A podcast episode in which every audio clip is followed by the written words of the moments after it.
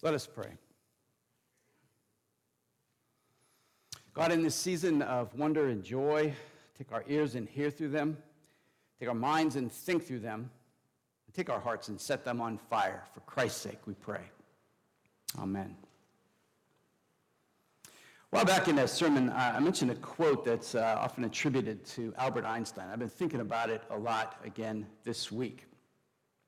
Albert Einstein, there's a persistent spider up here. Sorry. That was not Einstein's quote, but that threw me off there a little bit. Einstein purportedly said that if he was given an hour to solve a very hard problem, he'd take the first 55 minutes to figure out the right question to ask. Because if he asked the right question, he figured 5 minutes was enough to answer it and solve the problem. The key is you have to ask the right question.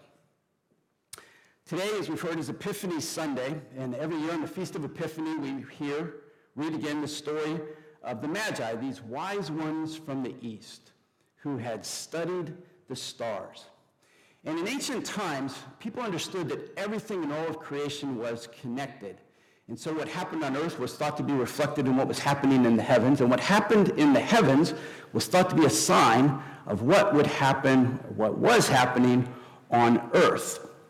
And what they'd seen in the heavens was a sign that on earth, a child had been born, King of the Jews. And so they traveled to Jerusalem, because where else would you go to look for a king? Jerusalem had long been the seat of power, economic power, political power, religious power. It's where David, the first great king of Israel, had set up his rule. It's where Solomon had built the first great temple, and waves of conquerors and empires had followed in their wake ever since. Turns out, though, they went to the wrong place. There was no child-born king of the Jews in Jerusalem. There was only King Herod, and he was not at all happy to hear news of arrival. So he calls in the chief priests and the scribes, the religious leaders. I'm a religious leader, so I have a pretty keen professional interest in this part of the story. Herod asks them, where is this Messiah to be born? And the thing that's striking to me, and the reason I thought of that Einstein quote, the thing that's significant is they know the answer. They quickly quote the prophet Micah, in Bethlehem of Judea. For so it's been written by the prophet, you Bethlehem in the land of Judah, are by no means the least among the rulers, for you shall come, from you shall come a ruler who is to shepherd my people, Israel. They know the answer. They're just not asking any questions. And so all their learning, all their study, all their knowledge, all their insight doesn't make a bit of difference. They give the answer, they exit stage left, they go back to whatever they were doing before. Which is one way of being religious, to know all the answers and just not ask any questions. But when we do that, it brings us the satisfaction of certainty, but it can leave us stuck in the status quo, and we can end up missing what God means to do on earth as in heaven. You have to ask the right questions. Herod asked the right question, but he asked for all the wrong reasons. We're told that Herod was frightened. The Magi asked about a child-born king of the Jews. Herod, he was already king of the Jews. But his rule was tenuous. Herod ruled at the pleasure of the Roman Emperor Caesar Augustus. And there's a long backstory there, such that Herod was very vulnerable in his rule as the king. And so for Herod, any hint of arrival was a grave threat. When Herod was frightened, it scared everyone else. Herod was a sociopath. There are a lot of stories about his brutality, about his cruelty.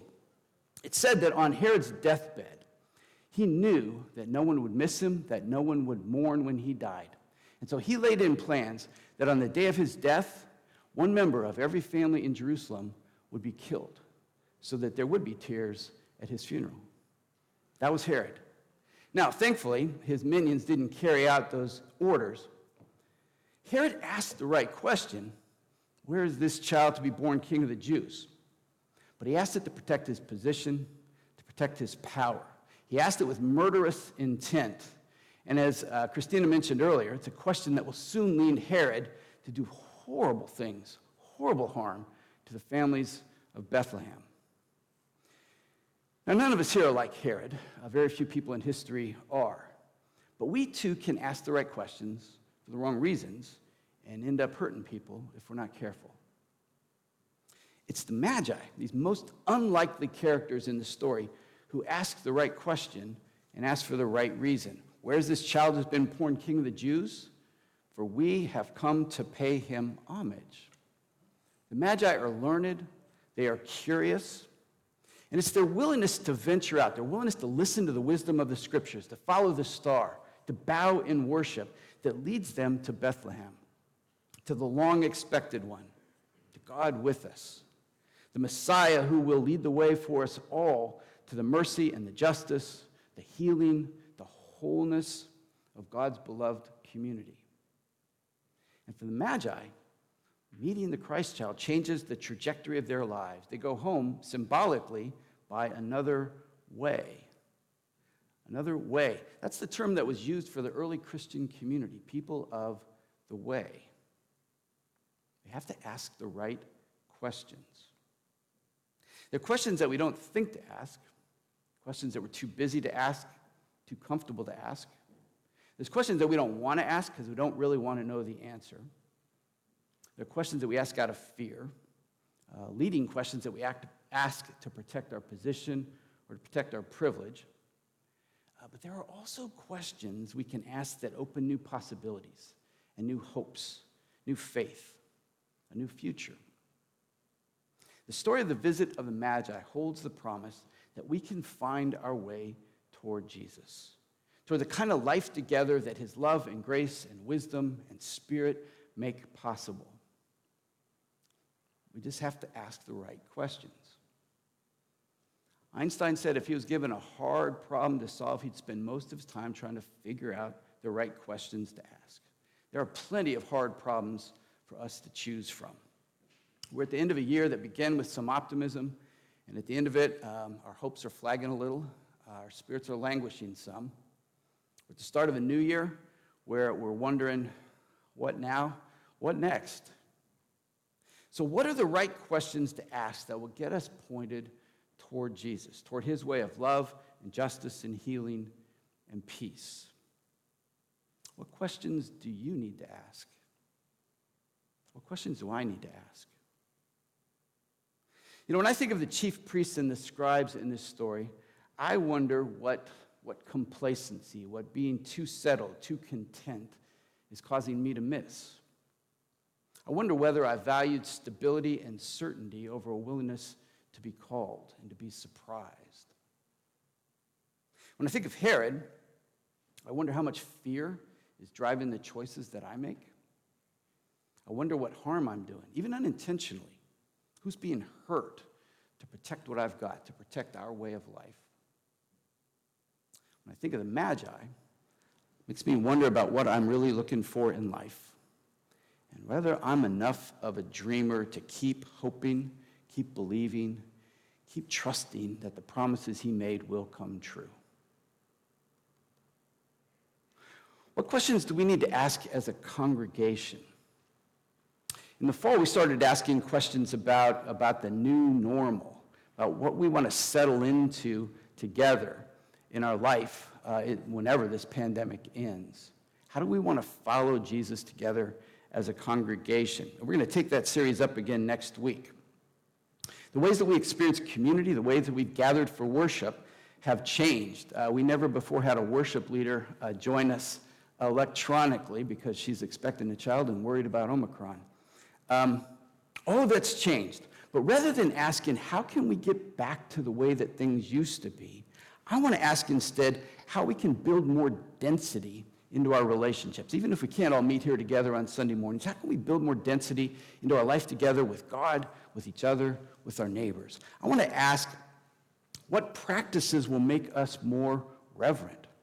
We're part of an economy that treats everything as a commodity, something to be bought and sold. Everything has a price on it. How instead can we become more attuned to the holiness of God that imbues all of life, imbues everyone and everything in all of creation? And next week, we're going to take up the series again and talk more about equity. Many of you know, too, I hope, that we are in the midst, as a congregation, of an anti-racism audit. In the fall, we invited in some consultants from Wider Stand to take a look at our congregation. People from the outside, people of color. We asked them to take a look at our congregation and tell us what they see, and also help us imagine how we can keep moving more and more toward that vision of being part of God's beloved community. Race is a tough topic to talk about. We're a mostly white congregation. I grew up completely unaware that, for me, I'd taken white to be the norm and everything else to be something a little bit less, if I'm truthful. The audit is meant to help us see the water we're swimming in. It's meant to help us see the ways that the white supremacy of the history, the culture of this country has infected each of us and infected the way we function as a congregation. So we're going to have to ask what we're willing to do so that this church, this congregation, can be a place for all peoples. We're going to have to ask what we're willing to let go of, what we're ready to take on, so that we can move toward this biblical vision of the beloved community. There are a lot of conversations ahead of us. It's going to be important for us to ask the right questions. The Magi did. They found their way to Bethlehem. They found their way to the Christ child, to the promises of God.